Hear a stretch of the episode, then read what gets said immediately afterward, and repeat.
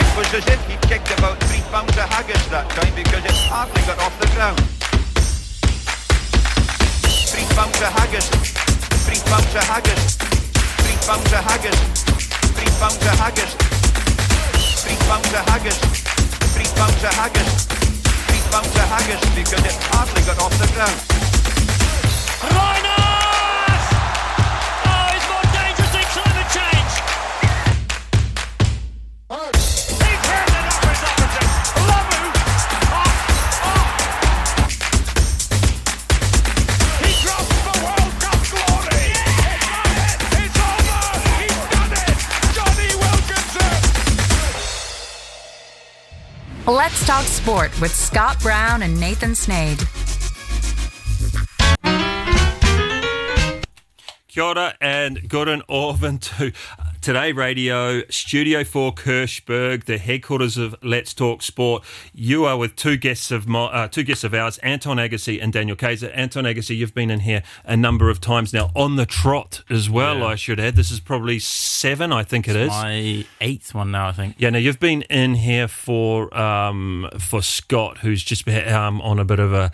Oh, he's having a bit of a stumble, isn't he? Yeah, he's he seems to be busy again, doesn't he? He's busy. Obviously, the teaching is getting to him a little bit. So he said, "Look, can you get week by week?" He keeps saying, "I'm going to be here the next day."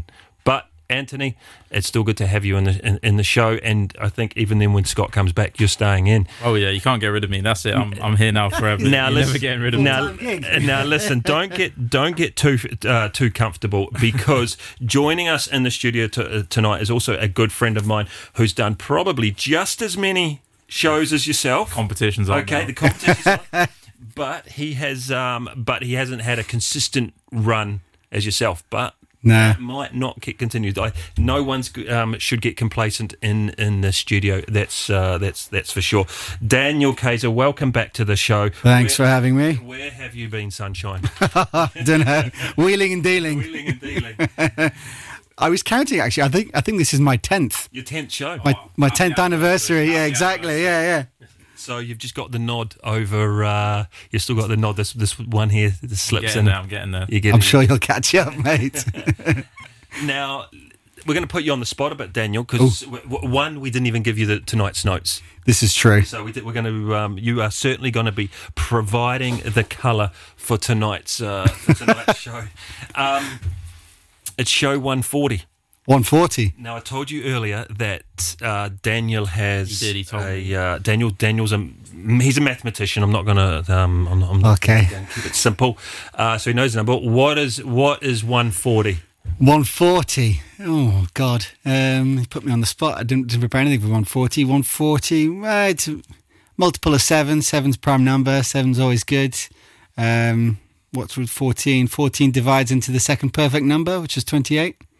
There we go. Maybe that helps. Look at that. He's rocked out. That's pretty good, to be fair. On the spot as well.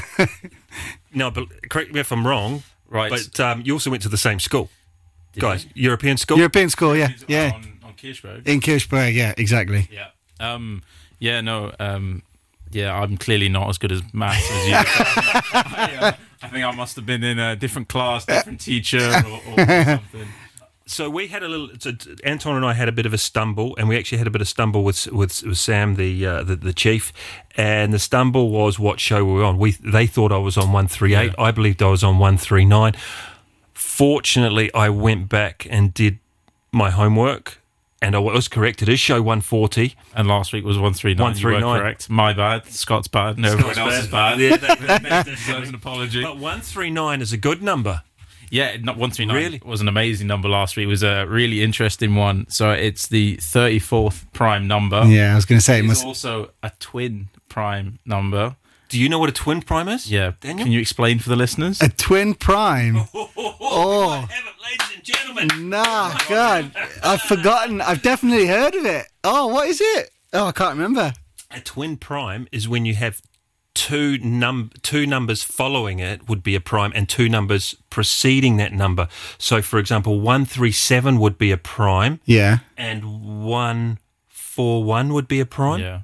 So a twin number means well, it's got two above and two in the mix. A twin. Ah, okay. It's got a twin on either side of that prime number. Don't worry, we're not done yet. It gets better, Oh, okay. Cool, this is a good one. He can count very well. This is good. We're going to test your math skills now as well. So 139 is the sum of five consecutive prime numbers, right? Ooh. So 19 plus 23 is... 1942. Right. Plus 29. 71. Plus 31. 71 plus 30, 102. Correct. Plus 37. 109. 139, yeah. 139. Nice. There we go. Every week we punch out a little bit of maths. We try to follow. Cool, that's quite good, actually. Yeah. I like that one. Relax now. You've passed your maths examination. Oh, very good. Okay. Now, we're not finished on maths yet before we get into the Let's Talk Sport show. Daniel, you've got a good one. Stop your thinking. I was just doing it again, sorry. Yeah. And that's a good one. That's a good one for your dad, who's also a mathematician. Yeah, exactly. Yeah. Like number 139. All of a sudden, it's become that little bit more special. Okay. But I would like you to tell Anton about ideally what you and I would agree would be the best number of all numbers. Ooh. So if you see a number plate in Luxembourg that has, doesn't matter what letters in front of it, but it has 1729. 1729, yeah. Daniel and I would agree that it is the ultimate number for us. I mean, it's certainly up there. I mean, if you're going to rank numbers, 1729's up there. Was that when you were born, Nathan? No, actually, Daniel and I both bought a house, or not the same house, a house each in the same year. So, yeah. The street on the house number that I bought was number 17, and the number that Daniel bought was number 29. I was very adorable. So we had this was just completely coincidental as well. Oh, wow. So this number has been looking for a house that was like number 29. So this number has been kind of like, I mean, as Nathan alluded to, that it was like a family favourite, basically, because my dad is crazy about numbers. It's kind of passed on to me now. And we only realised this a year or so after we bought the houses. We hadn't planned it. And then we were just all sat down for dinner. And then all of a sudden, it was, oh, yeah, but hang on. I was like, oh, our house is 29. Oh, your house is 29. Oh! And then it was champagne. It was enough to get it. But tell us about 1729 and what it means, Daniel, for us. 1729. There's a few, let's say, characteristics about it. I'll tell you my favourite ones about it. I've forgotten. It's what's known as a mirror number, right? I think that's the expression. If you add all the digits in it, so 1 plus 7 plus 2 plus 9, you get 19, right? If you multiply 19 by its mirror image, 91, you get 1729. That is very cool. I like that. That's good. That is actually pretty cool. Yeah, and I think it's the... it's one of the only numbers that can be expressed as the sum of two cubes differently. So it's way beyond. That's way beyond your capabilities, and it's way beyond. I mean, we've got a front rower, right? Yeah. There's not much going on. So it's 12 cubed plus 1 cubed, and it's also 10 cubed plus 9 cubed. Very interesting. There we go. 1729. It's now become a big number. And if you'd like to know my ultimate number, it's got to be 42. Have you seen the Hitchhiker's? The answer to everything. What's it? The meaning of life. The meaning of life. Exactly. Yeah. 42. 42 is a good one. 42. Now I have got two English rugby supporters in here, so we should really get, without further ado, put the numbers aside. And every week, particularly over the last 6 or 7 weeks with the Rugby World Cup, we've been talking Rugby World Cup. We also won't forget that the Cricket World Cup is just about to start. So following the we can't forget that actually. That's all right. But well, you could say the same. Two English. Yeah, I say the same about. We've got a game this week. We've got a game. Exactly. Still one more game left. Yeah, you're not on the plane going home. Daniel, how's the Rugby World Cup been for you as a whole? For putting England aside a little bit, as a whole, I think it's been great. I mean, one of the things which I think a lot of people kind of move over as well. But what was it? There was a big thing happening in Paris. Oh God, I've forgotten what it is, but they said they wouldn't be able to host it because of security issues following all the stuff in Gaza. So having just being able to watch last week and this week, I think, is a huge achievement, first of all. Yeah, massively. But then, no, as a whole, I think it's been great. I mean, usual few games, apparently, with the organisation palaver getting into the stadium and stuff, but I think... They got over that pretty well. Yeah. And very early on, it was... And then after that, I think it's just been improving. From what... Because I know people that have gone to games, I said, no, it's always been good. The national anthems as well. Oh, God. They fixed that quick. The first games were terrible, weren't they? Did you see how they did it so well as well? Whoever's in charge of the World Cup, they basically said, we're going to give you an option to change if you want to. if you want to say that the little children of France are rubbish at singing, you can, and you can use the other. Oh well, there we go. It's up to you if you decide to pick that. So yeah, they're very very clever with the way they did that for sure. The other hot topic of the Rugby World Cup was there was two sides of the draw. Very much so, yeah. And it kind of played out like that. Although England, to be fair, they did put up a scrap in the semi-final. In the semis, I think, yeah. I mean, as the tournament went on, we probably, I mean, arguably got better. I mean, our game against Fiji in the quarters was no heroics. I mean, no one was shaking in their boots when they saw that game. And Fiji, you kind of feel for them in a way because that was their best chance to get into a semi-final, I think. England gave them their chances, but yeah, I mean, I don't think it would have been, let's say, completely fair and just in the world of rugby if England would have made it to the final. I would have taken it. Yeah, of course. But, I mean, it's... Yeah, I mean, if I'm wearing my red rose-tinted hat on at the minute, I mean, obviously, for a neutral or whatever, you'd say that the draw's done far too early. Yeah, right? Sure. But I didn't hear many complaints when England were put in a group with Wales and Australia at their home World Cup, yeah, and then got dumped out in the group. There wasn't people complaining, saying, "Oh, England got hard done." But it was a tough pool they got at their home World Cup, and they ended up paying for it. Yeah. And in fact, it wasn't even. It was because I think Wales were the third bracket, Australia were the second bracket, and England were ranked in the top bracket. So they all three ended up in the same pool. And look, I think Warren Gatland said the same thing when they asked him about the two sides of the draw. He said, look, you should have done better the 2019 World Cup. Mm-hmm. You wanted a better pool, you should have done better last World Cup. Obviously, that's a bit harsh, but, you've got to play the game until they change it. You've got to play what's in front of you. You've got to know the draws 3 years in advance or however many years in advance. So yeah, I agree. But I mean, yeah. What can you say? So this weekend, let's stay back on last weekend. First game was New Zealand-Argentina. Yeah. Lived up to expectations to you? I think so. I mean, Argentina gave it a good go. First 20 minutes, I think Argentina played well. I think All Blacks got a try in the first 15, was it, or something like that? And but Argentina were chipping away. They had a couple penalties, and then they were on New Zealand 10 for a while. Ultimately, I think New Zealand stuck to their game plan, and it was strong from New Zealand. I thought it was not very many mistakes. The weather conditions were very much like the. Almost similar to they were on Saturday night. Yeah. Right? And there was a lot of ball in the it was wet. Okay. But then again, there's a lot of punting going on. High ball. High ball was being dished up there. Hey, listen, I've got a couple of messages come through on WhatsApp, and they're based for you, Daniel.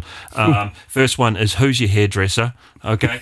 And the second question... Who's that from? Gosh. I don't know, it's got a +352 661 499 017, whoever you are. And the next one is, ask Kayser how he got injured.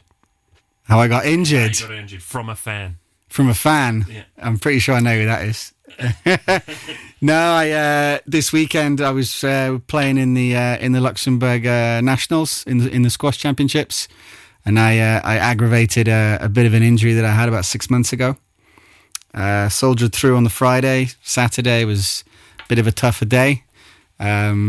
But it just kind of flared up a little bit. So just I'm on the inside of my groin. Yeah. So you're resting tonight. Resting this week, yeah. Because on Wednesday night is what they call the National Championships, which is a team championship. So still came fourth in the Nationals, by the way. Sorry, I'm going to.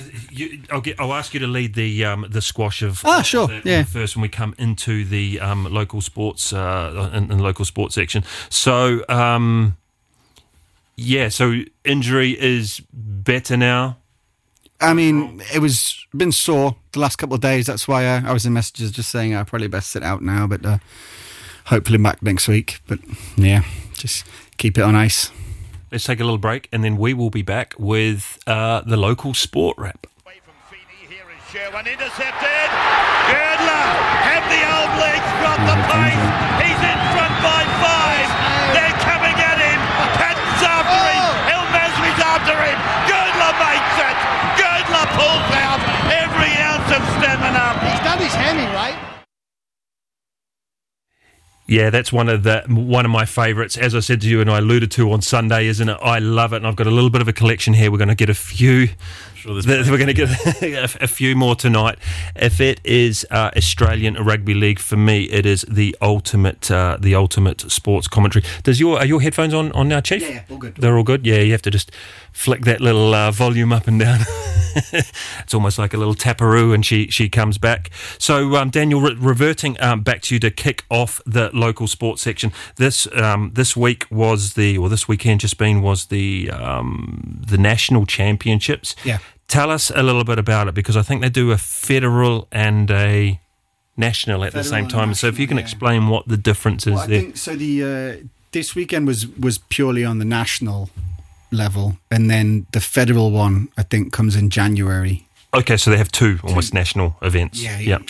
Exactly. Yeah, and so in the top draws, just a top of a draw of 16 men, I think, and then 8 women. I think that's good. That's a lot stronger than what it used to be before. There used to be 4. Yeah. So special shout out to Sandra Denny. She won her 22nd national title. 22nd national title. Yeah. Quite impressive. Wow. How often do they play them? Once a year. Oh, Jesus. So who would... and I mean, it's very impressive, but at the same time, it's also concerning, right? I mean... In terms of with respect to Sandra for winning 22. Yeah. If you haven't got anyone in 22 years coming up to knock someone off perch. There was, I think, one of the main contenders was out this year as well with Ellie. Of course, the junior. She had a horrible injury. When was it? In March, actually, she got an injury in March in Spain, in the Spanish nationals, actually, because she has and she did her ACL. So I believe she's going to try and play softly the British Open, which is a very difficult tournament to go softly, but I believe the British Open is, as in squash and juniors, is arguably probably the biggest one, the biggest event. But it was otherwise it was good. I mean, we were at CK Sports Centre in Cockleshire, which from a social point of view is maybe not the best, but courts are good, and generally good atmosphere. So who was second, third, fourth in the ladies? So second was NS. Okay, yes. Third was Michelle Meyer. Yeah. And fourth was Carolina. You know what? That's interesting, because Enos has been coming through and doing really well in the last year. She's arrived in Luxembourg probably 18 months. Comes from an Egyptian background, got a lovely arm on her, isn't she? She's got a really good swing. Has been improving. I know she's been training with Ali's father, Geordie, at the club quite regularly. But in the last 7 or 8 weeks, guess who I've seen at the club training with Enos? Sandra Denny. Oh, really? Isn't she? In a male team, you call them a wily old fox, right? They know. I don't know what, if there are words you can call a female the wily old fox. You know, she knows. There's a reason why she's won 22 national titles, because she has that that high level of intelligence of knowing when to train, and who to train with. Yeah. So not surprising. Third place, Fritz, did you say? No, Michelle. Oh, Michelle. And fourth was Carolina. Francoise Donovan didn't play. She had an injury as well. Oh, okay. That's a shame. probably normally finish in the top four. She'll in the top four. And the other player that could have played that actually beat Sandra last year in the national champs was Chantal Seyman, who's recently, she's been out in Luxembourg for, I think, the last 12 months from South Africa. Mm. She's actually gone down to South Africa. I was hoping I could watch the final with her this weekend, of course. But no, yeah, she's actually... Just on that real quick, how does the format work? Do you get a draw and then based on your ranking, or is it just a random draw? And so it's based on your ranking in Luxembourg. Yeah. Essentially, then you get seeded, and I think the women had two pools of four, and then top played each other. Okay. And then in the men, we had the normal kind of knockout for 16, and then you play for your place afterwards. Okay. And switching back over to the men, who won the final in the men's? Men, so Amir won. So Amir beat Mark Radley? Beat Mark Radley, yeah. That will be the first time, I'm guessing. Very good final. He won 3-1. Mark will be kicking himself now that I'm saying this. I'm so it was 1-1, and then Mark was 10-6 up in the third. Oh, ouchie! And lost that, and then lost the fourth. Now, you were training with him on the Wednesday night.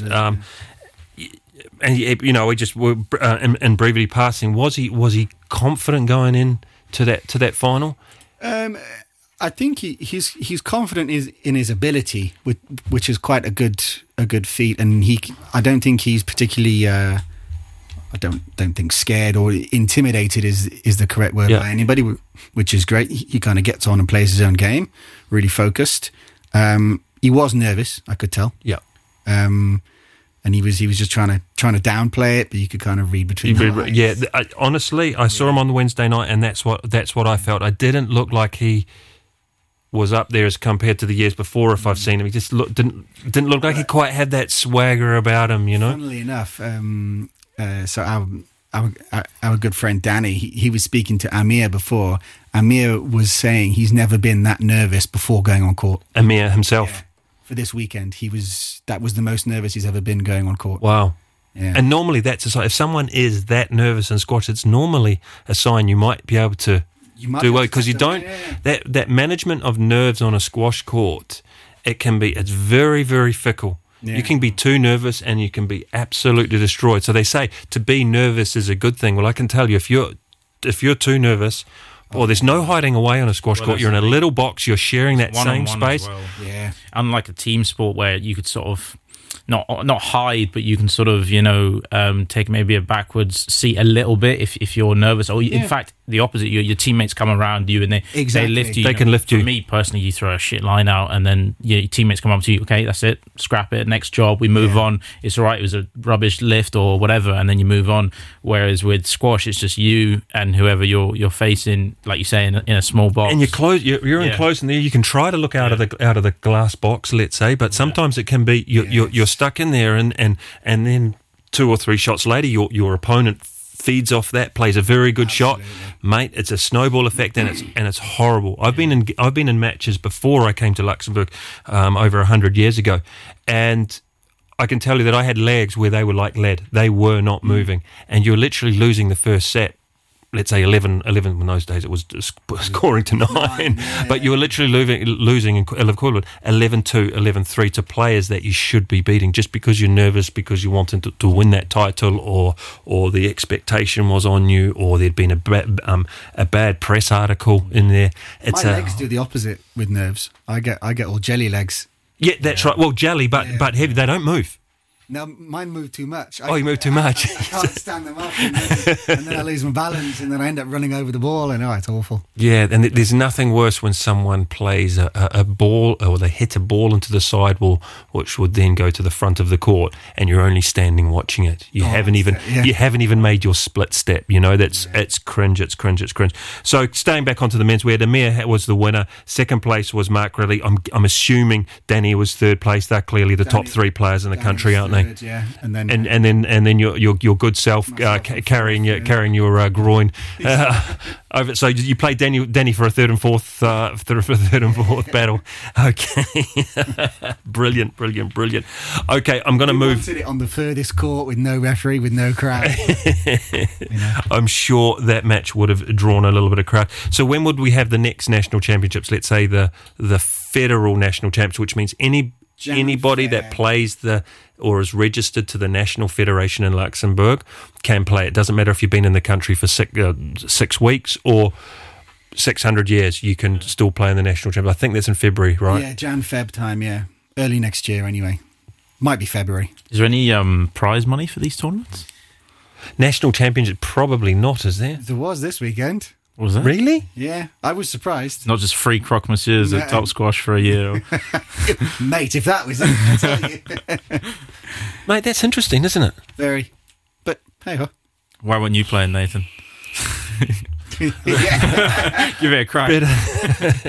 Better other things to do. The rugby was on. He might come back now. Money? What? No. I disagree. For nationals and I support, yes, provide support, but not for national championship. It was my first one in. What you walk away with full pockets as well? No, of course not. Fourth place. Always the bridesmaid.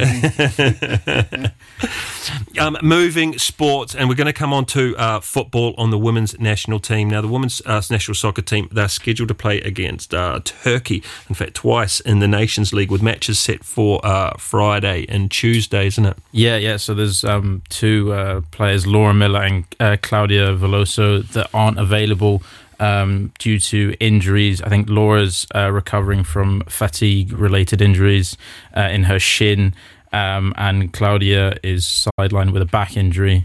So we'll see how that goes.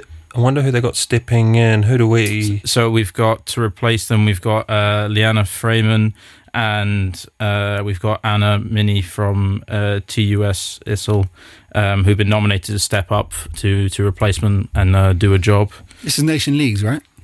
Yeah. That's right, the Nation League. Two matches against Turkey, Friday, Tuesday.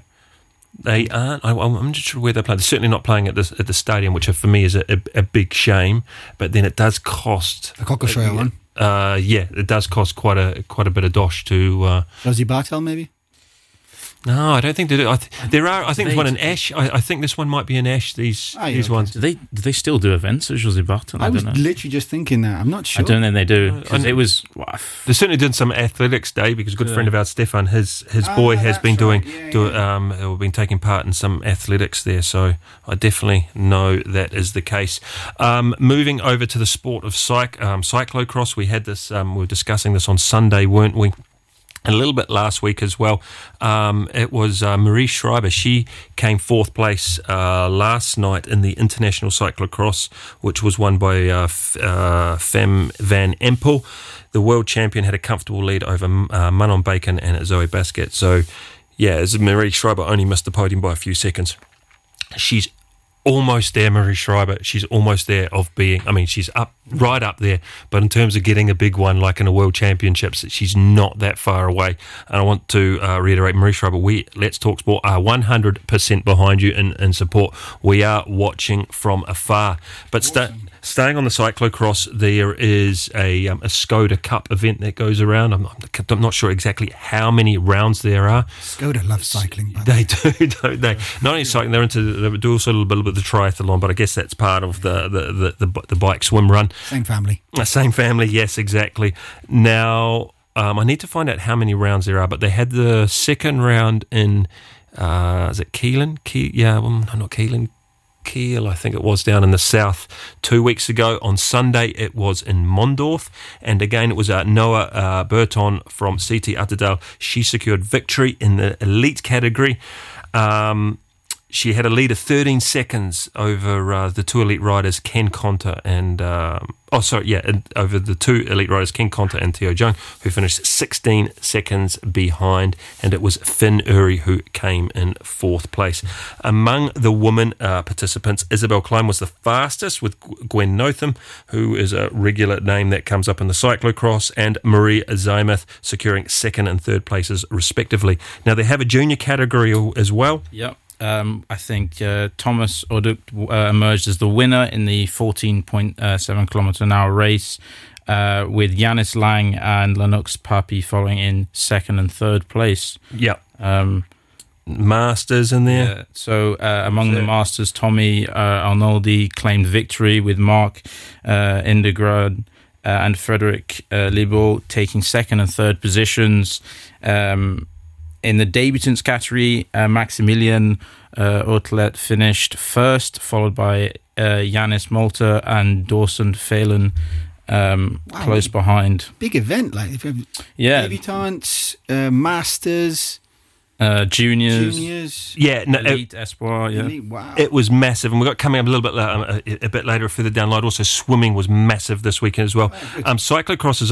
Have you ever seen them? Have you ever seen the athletes race? No. It is mental. David Harrison, we know he's been in the show a few times. Yeah. He's done the cyclocross. It is hard yakka. Like we talked about, we say 14.7 kilometres, and you're not on a smooth road surface at all. You're in mud, up and down, treacherous. and we know the weather that we've just been having in the weekend, and even tonight driving to the studio. It is horrendous. You're like, going through hummus. Yeah, very much so.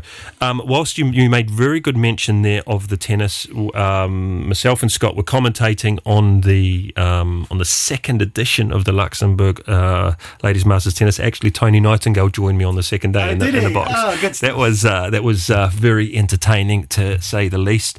But basically, in summary, the Luxembourg Ladies Tennis Masters was very well received by the players and the public, obviously by the players, because there was €110,000 purse there. I mean, the winner got 50,000. Not bad. We were playing for that in the you mentioned last time that the budget for squash is not quite up there with the tennis. I mean, the winner, who was Annette Kontaveit from Estonia, she beat Andrea Petkovic in the final. Oh, yeah. 2-love it was, but in a good old battle. Kontaveit was, one would argue, just a little, 10 years younger, so that's one reason why she won. But you imagine you're a retired master player. It means you're not on the IT, the WTA or the ITP. No, it's not ITP. What's it called? ATP. ATP rather. So you're not on that, and she's actually going to start to retire, Kontaveit, because of lumbar degeneration. Degeneration or degenerative. Mm. We need to get a physio on. Yeah, we're organised to get a physio on to talk on the show soon. So where we can sort your injury out, we sort my knee out, we sort all the tips and tricks for. We should just have him on call. Yeah, that's right. Yeah, standby. Right. This is a hotline to the physio. Exactly. Degeneration of the lower lumbar is what she's got, but still, she walked away with 50 GGs in her back pocket. I mean, there's worse things than a weekend. Now, listen, at the World Champions of the US Open, I can guarantee you that Paul Cole... He did not walk away with 50. You could win the World Champions and walk away with 50. €50 Amazon gift card. Yeah. But, however, questions about... because not included. This concept that we have here is quite a new one. It is actually the IWTP in Luxembourg and ASBL that do all the organising. And I can tell you that they do a stellar job. Daniela Mars and her team, there's a number of them that work extremely hard to make this happen. Now, they organise 25 WTA events, and then they realised, and they all held at CK actually, but they brought it to the Cock, and which you could argue that the facilities are they are significantly better, more modern, and well located, of course, but. And then they were like, well, how do we get more bang for the buck? How are we able to bring, let's say, players of a bigger name to come and play, but they might not necessarily be the current world number one. So that's why they've done it in this format. A little bit an exhibition, but not exhibition, because they're still playing for cash. So it's competitive. But at the same time, it's showing good sportsmen, and it's bringing the people in Luxembourg who go to watch it. It's bringing them fabulous tennis. Well, it was a great level of tennis. I watched a little bit on stream, and it looked the real deal to me. I saw a few little. My point is would the punters really know like the average punter like myself? I wouldn't know the difference of level. It's a bit like squash. For the top squash open that I organise, we bring in quite a similar effect. We bring in players of top 50 to 100 men. No one in Luxembourg, or no one even in the region, would notice the difference whether it was in the top 5 or the top 100 playing. However, if someone from the top 5 was to play them, yes, they would win easy. But in terms of entertainment, putting it down there, I think you get good bang for your buck in this format. However, questions are being raised about its future and how the tournament is going to continue.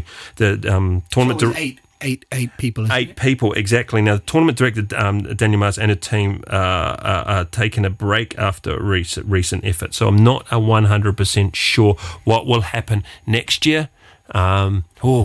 Scott, and my job might be on the line. Yeah. Jesus, we better... Did you listen to them doing the commentary? I heard some, it was so good. I made a little picture. You know the film Dumb and Dumber? I put their faces on there. Dumb and Dumber does tennis commentary. It was so good. But they are going to focus on securing, obviously, more partners to make it possible, because it's a heck load of wedge, right? Yeah. It's a lot of money.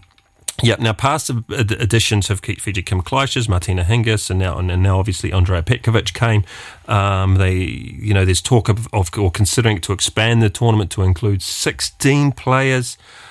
Janković was here last year, wasn't she? Yeah, she was, but I can tell you, she was out of touch, mate. She hadn't picked up a racket for a long time. And first or second drop shot that Hunter Chover played, last year, she went down like a sack of spuds. Yeah, Jelena Janković was here, is it? Yeah. No, it was Jelena Janković. Excuse me, it was Jelena Janković. Yeah, I was going to say, if Janković was here. No, and Hanjichova. Yeah, she was here 2 years in a row. Yeah, she was playing golf with us up at Younglands 3-4 weeks ago. I should have given you a call by the sounds of it. Awesome. Your ears perked up there, sunshine. But yeah, anyway, last year she just played a little chip drop shot over the net, and Janković went down with, unfortunately, Achilles, torn Achilles, really, really nasty. But I was reading some of the comments down below on RTL.lu, actually, about what some of the people are like. Oh, this is just a waste of money. Let's make it happen, and the government and the taxpayers' money are pumping too much money into this. I understand what they're saying, but at the same time, you're bringing world-class tennis as an event. Don't be so... You're very spoiled. You're very, very spoiled, and you should take the opportunity to go and see some of the events. The other argument is, well, if you're going to do it for tennis, why are you not doing it for squash, rugby? Why, we could argue, why do we not have a top 14 team in Luxembourg, just as an example? Yeah. If you really want to put that sort of, not that money, it costs you a lot more than €110,000, of course, but still, if you really want to make sport happen, how much is too much? Yeah. How big is the bucket for it? Why tennis? Could they do more for the other? Everyone as well. No, of course you're not. Of course you're not. And then you've got the keyboard warriors in there as well. Yeah. Listen, we're going to take a short break before we come back into. I've got some judo key. I've got some swimming news. I told you we've got ice hockey, judo key. Yeah, we've got trail. We've done a little bit of that. We like that, and we've also got basketball in there as well.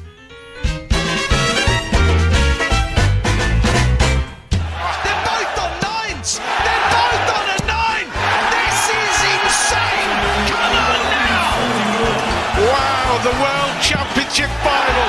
Michael van Gerwen is on a main dancer in the world final and just misses double 12.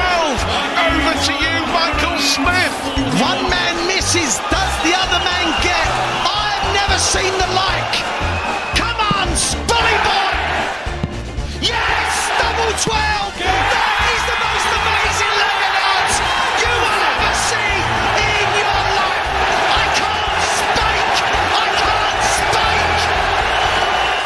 Let's talk.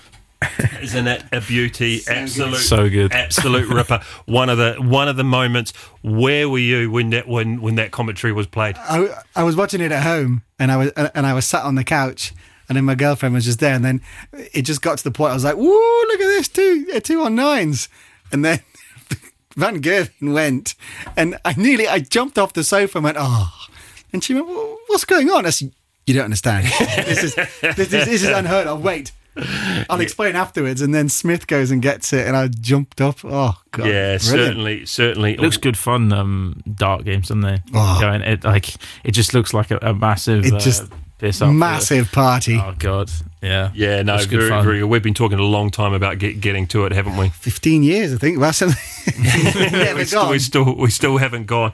As I said, we're going to rip into a couple of other sports that have been happening, and one of them is judo-ki. Now, a cross-country match. Now, that's not the running type. Took place in a place called Dampicourt. Yes. Now, where would you expect to find Dampicourt? I haven't got a clue. Has to be in the Walloon region of Belgium, right? Yes. 100%. In the hills of the Ardennes. Dampicourt. Can you in Belgium? Now we know we can pretty much picture the fog infested place where it would be in a valley and a little pub. Fairly certain we've played squash there before. Yeah, probably. I was just going to say, isn't there a jeu de quilles in a little like... Mate, jeu de quilles everywhere. Well, if you have a look around. Any Portuguese cafe. That's what I mean. I went, because I didn't know, obviously I'd never heard of it. And then I think a couple of years ago, my Finnish friend, he said, oh, let's go do some bowling. I was like, oh, I like bowling. It's good fun. So showed up and it was this, I showed up and I was like, what's this? And he's like...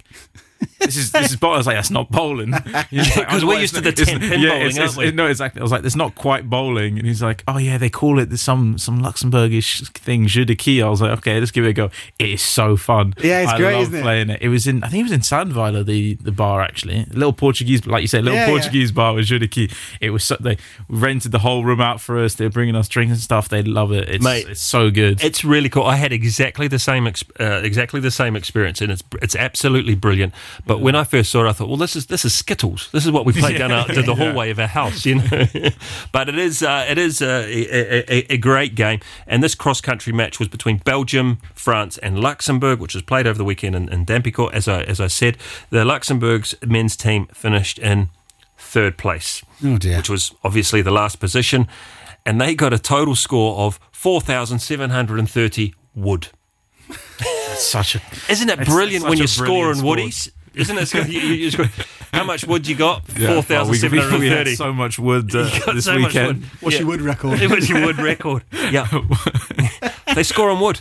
Yeah, brilliant, isn't it? Absolutely brilliant. I thought, they came third. They came out third. Of three. Yeah, they lost to Belgium. I was expecting more. Luxembourg not like the best in the world at jeu de quilles. But as I said, you go up to the Walloon and those valleys up in the Ardennes. There's plenty of wood being scored, you know? There's a lot of wood on there. And that's not just from the Lumberjacks. Talking of cafe sports, slight tangent. Aren't Luxembourg number one in the world at table football? Oi. Yes. Oi. We actually. We are. Or Europe. Your research for next week, my friend. Table football. Table football. To be fair, it was pretty competitive in the cafeteria at my school, at the European school. It was the bloody tables that are coming off the hinges. This is the most I've seen them jump. This is the most I've seen them. I didn't know Luxembourg were first in the world or anything, apart from being rich. I don't know if it's in the world. I mean, no, I believe so. Though. I believe we've had world champion in table football. This is a guy jumping. Well, it's probably all the practice they're having it from European school. Maybe the European school start an academy. European school cafeteria academy for table football. Yeah. Right, let's see what else. How much wood got scored. The Belgium team, they capitalised on their home advantage, securing first place with a total of 4,999 wood. 4,999. Is that out of 5,000? I don't know. As if it is, that's pretty good. That's pretty good wood. That's only one wood missing. Well, the French team came in a second with 4,748. So that's 200 or 100 and 200 wood. 200 wood less. In addition to the team competition, Foreign Place, they had their own individual competition with a triangular match, and Chris Fox, nice name, Fox, he emerged as the winner with a score of, he scored 827 wood on his own. That's a lot of wood for one man. Yeah. Oof. And the ladies wood. Ladies as well? Yeah, that's right, they're not shy. They faced challengers. Martine Callagher, regretfully, she missed her match due, but like yourself, you didn't miss it, but she had illness, and Mandy Paracho having to withdraw due to injury. Corinne Louis, she had a score of 512 wood. Now, here's an interesting one about wood. Jeu de quilles. It's an interesting one about you. Because in Luxembourgish, it's not called jeu de quilles, it's called Keelan. And we know that there's a village called Keelan. And in Keelan... Is that where it came from? You can play Keelan. How's that? I tell you what a school day we're having on this evening. Where's jeu de quilles originated from? Surely it's come from one would think Belgium, right? I mean, I would have thought so. I mean, because there's a hell of a lot of wood up in the Ardennes. Yeah, So the Luxembourg's Keelan national team, they're going to play their next scheduled match is October 28th, which is this weekend, I believe, yes. And they will play a friendly match against Saarland and Saarbrücken. Surprise, surprise, I am not surprised, in fact, that they play wood. Yeah. I mean, they probably have their own version, and then they play a different version for everyone else. Exactly. Swimming. You were talking about how, like, there's a number of... cyclocross events there were, but swimming was flooded, rammed, packed, jammed at Ettelbrück. Ettelbrück, they saw red and green as the dominant colours because participants were wearing either red swimming caps or green T-shirts and cards for the youngsters. A dual colour arrangement aimed to streamline the event and to enhance the organisation process. And actually two swimmers were starting simultaneously in adjacent lanes, but with a 10-second delay. Let's say a practice or a whatever. They've never had to do this before, just because the volume of swimmers that were taking part. Before COVID, there were 1,100 race starts, but this Saturday there were 2,100 race starts. That is huge, fabulous. But imagine how difficult or challenging it would be to the organisers to do that. That's phenomenal. So I want to take this little moment to give a massive shout out, which we always do at the end of the show, to the army of volunteers who help to make those events. 2,000 starts. So normally 1,100 pre-COVID, and now 2,100. That's brilliant, because that's a good sign that we've got bums on seats in the swimming pool. What does our future look like? Because we know we've got a few shining athletes in the pool already. That's huge. Yeah, it's brilliant. But when you say starts, so that's like per race, right? You'll have 8 starts, so 8 people in 8 lanes. I'm guessing so. Look, old mathematician Mike over here. Right? How many races then? 2,100 starters. Yeah. Well, if you had eight per race, then be So here's an interesting, which I don't understand. It reads, Ettelbrück successfully combined traditional and modern timing techniques to manage the event effectively. That's one for your research there, Chief. What's the difference between traditional and modern timing techniques? Is it just between either a stopwatch and then also someone counting one? And a plate or something. Yeah, exactly. Some sort of sensor on the pool or something. I don't know. Maybe they're in two different pools or in some lanes that had it. I was doing some research today about the sport in the world today, some of the events that happen, and I found out for the first time, it didn't even clock to me that, for example, like times for, say, 200 metres backstroke, there's a difference between if the pool is obviously 25 metres long or 50 metres long, because obviously you've got to turn round, so that they have to specify world record times based on... It didn't even occur to me. That's how little I knew about swimming. That obviously short course, long course. Yeah. Exactly. Yeah. Yeah. No, I learned that myself. I learned that recently with Julian Hinks, or recently, as in the past 18 months. And I believe that when the Cock was built in the swimming pool, they'd made the pool at the 25 meters, I think it was, or. Yeah, I think it's 25 metres or 50 metres. The pool here? Yeah, 50. 50. It's always been 50. Olympic pool. It wasn't 50 originally, because they built it, then they put the tiles on it. When they did the measurement, it wasn't 50. Oh, God, was it 49.4? Stretch out. Yeah. So I think they had to get the old cheese grater on the end there and dust off a little bit of that. Hopefully before they put the water in. Moving across, but very well done swimming. Well done the sport of swimming. And Ettelbrück, I think you guys had a fantastic weekend to organise what you organised. There was the ice hockey, and Luxembourg ice hockey team, they're currently competing in top positions in the French D3 league.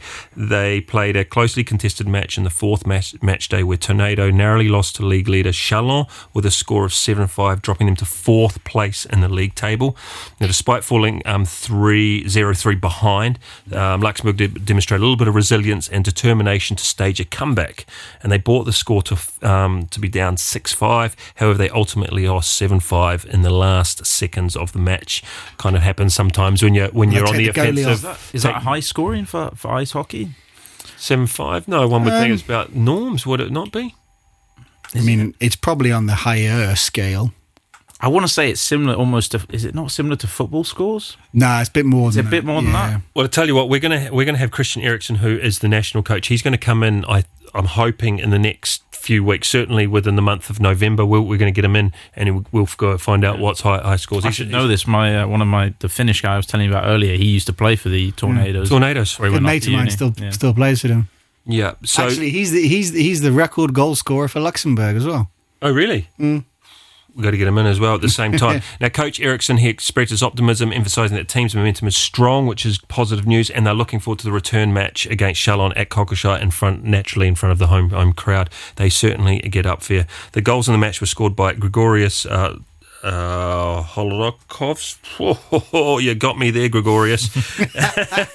But anyway, Gregorius, he got 2, Anton Thomas 2, and Colm Cannon got 1. Colm, exactly, yeah. That's your mate, is it? Colm, well played, Colm. The next match is scheduled for, as I say, this weekend, Saturday the 28th at 7 o'clock at Cockleshire, which will be the return match against Chalon. You're going to get a full house there when you got the Rugby World Cup on, only... You ever been to an ice hockey match? Yes, I have. We went to... where have you been? Have you been to Beaufort? No, just Cockleshire. Mate, Beaufort. Cockleshire is good. I know it's good. But Beaufort nights, right? Phenomenal. Yeah. If anyone is listening and you want a cracking night out, head up to Beaufort. Get yourself a little bus or a driver up there and you will have yourself a cracking evening. I mean, you know when you've... Guaranteed cracking when you've walked into an ice hockey rink, right? Just the building. The smell just hits you. Oh, mate! We went into the change. We were fortunate enough to get in the change room. Is there a peg on your nose? Yeah, the changing rooms were honestly the dog's bollocks. They were absolutely amazing. Big speakers in there playing their Guns N' Roses music. It was like, boah, this is good. Even a little bit of Aerosmith, you know. Have you been in the Stade de Luxembourg, the changing room area there? It's really nice in there as well. It's very, very nice. Have you been in the Stade de Luxembourg in the changing rooms? Can't say I have. But press pass, go chat to the footballers before the game. No, regretfully not. We can certainly work on it. Yeah, I'm glad you're on. I'm glad you're on board. Yeah. No, I just say it's definitely a change up from having sort of no changing room at Sessange to then suddenly in the Stade de Luxembourg you got fancy. I think even the bench is like because it's all for the football, so they got like the Formula One seats and there was rumoured that they're heated seats as well. Whoa. They didn't feel that heated to me, but I wonder if Rodriguez didn't turn the electricity on for the rugby players. I wonder if Rodriguez gets a gold chair. Oh, yeah. He'd probably just everyone else would take their Luxembourg shot, but he'll get a roll gold. Speakers inbuilt to his head. They should carry him on a throne to his Lamborghini outside. Yeah, I'm sorry, Rodriguez, but you deserve it, mate. Well, you can come on the show and give us some stick back if you want. Yeah, you're very more than welcome. Now, Anthony, you today dished out some sport in the history of the world today. What are your favourite ones that would tickle you out of that phenomenal list? I want to start with definitely the best one for no particular reason. In 1964, there was a Dutchman named Anton Gesink, and he was the first non-Japanese Olympic judo gold medal winner. Wow! Wow! Really? 1964. Big up, Anton. Good job. Wow. Making us all proud. Yeah, doing the Anton's proud. When were the first Olympics? 1920?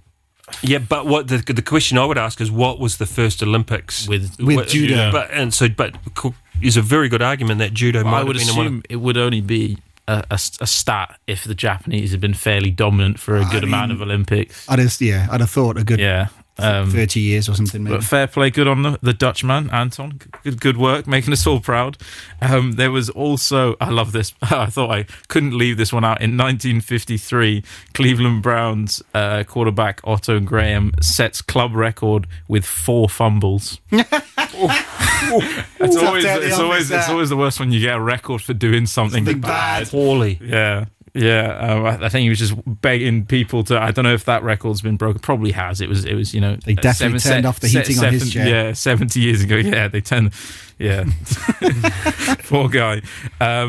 Also, we've got 2015, so quite recently, we've got British Mercedes driver Lewis Hamilton wins US F1 Grand Prix at the Circuit of Americas to clinch his second consecutive World Drivers' Championship. So he won it. Yeah, that was the one they won. I wonder how many would he have had spare? How many races would he be? It'd be 4 races to spare. That's when 2015. How old was that? Hamilton? No, Hamilton. Okay, that was only second world. Okay, I was going to say he's won a number since, but that was almost that era, wasn't it? 25 to 2015 to 15 to 21 was Lewis's era. Yeah, well, I've got... certainly Mercedes dominate. Yeah, I mean, so it says here that in 2020, Lewis Hamilton wins the Portuguese Grand Prix, which was his 92nd career victory, which moved him one clear of Michael Schumacher in the all-time F1 victory list. So that was in 2020.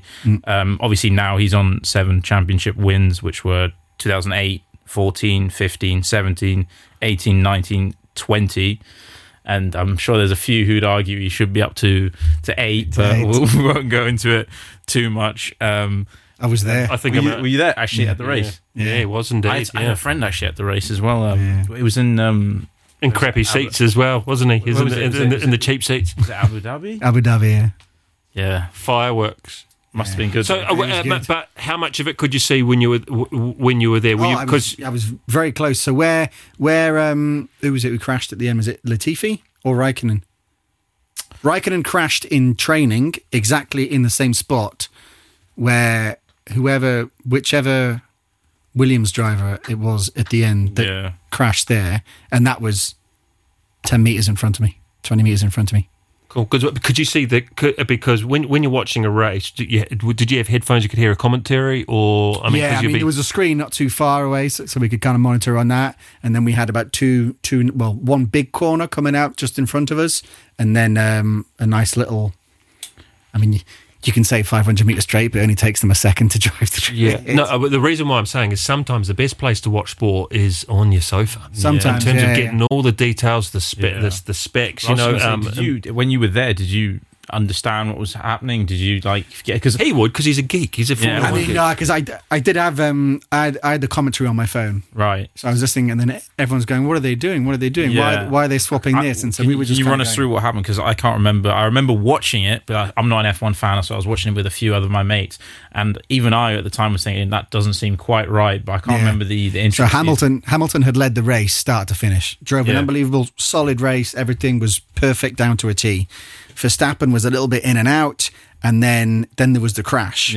2 laps to go or 3 laps to go. So everybody bunches up. Safety car comes out. Verstappen then, because everyone bunches up, he hasn't been able to lap 2 cars in front of him in order to catch up to Hamilton, because Hamilton's very far ahead, 2 cars in front of them, but already 1 lap kind of behind. And then the race controller said, after 1 lap going round, no, those 2 cars can overlap so that they can catch up, so that Hamilton's in 1 and Verstappen's in right behind. 2. And Verstappen had done a pit stop about... And he was on fresher tyres. So got fresh tyres. Fresher tyres. And I think on the third corner or second corner, I think. That last lap was outrageous. Yeah. I mean, it was overtake, and then they overtook, and then again, and it was... And that was it. And to be fair, ever since that moment, it's been all Verstappen. Yeah. He's on 3? Unstoppable. He's on 3 now, I think? World titles, 2. This will be his 3rd now. Right. Say, and I mean, fair play to the team at Red Bull for keeping that to keeping it up there, because it's one thing to perform at that race, but that year after, they go through the summer, or go through the winter, in fact, they have to redo it again. So there's a bit of credit to not only the drivers but also the punters as well. Listen, we are really extreme push for time. I think we didn't really get into too much of sport in the world today. We might have to come on to that on Sunday, Anthony, because there's a few beauties that are in there as well, isn't there? Wow, we've loaded them up. But regretfully, we have to call the show on there. That is our time up. As I said earlier in the show, well, not so long ago, I mentioned the army of volunteers out there that make our sporting world tick. There would have been volunteers at the cyclocross. There would have been volunteers out there at the ice hockey, certainly at the squash, swimming.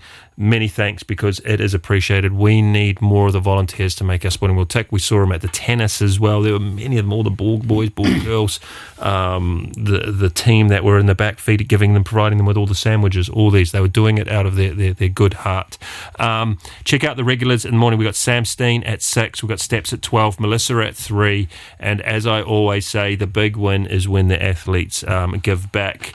Who's going to win, boys? Is it going to be All Blacks, or is it going to be the Springboks? We will certainly know on Sunday when we come and do the show.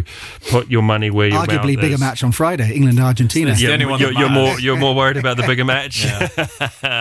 Fair play. You don't have to say anything. You don't have to upset me at all. But you'll hear from Anton and myself at 7 o'clock on Sunday. Until then, it's church.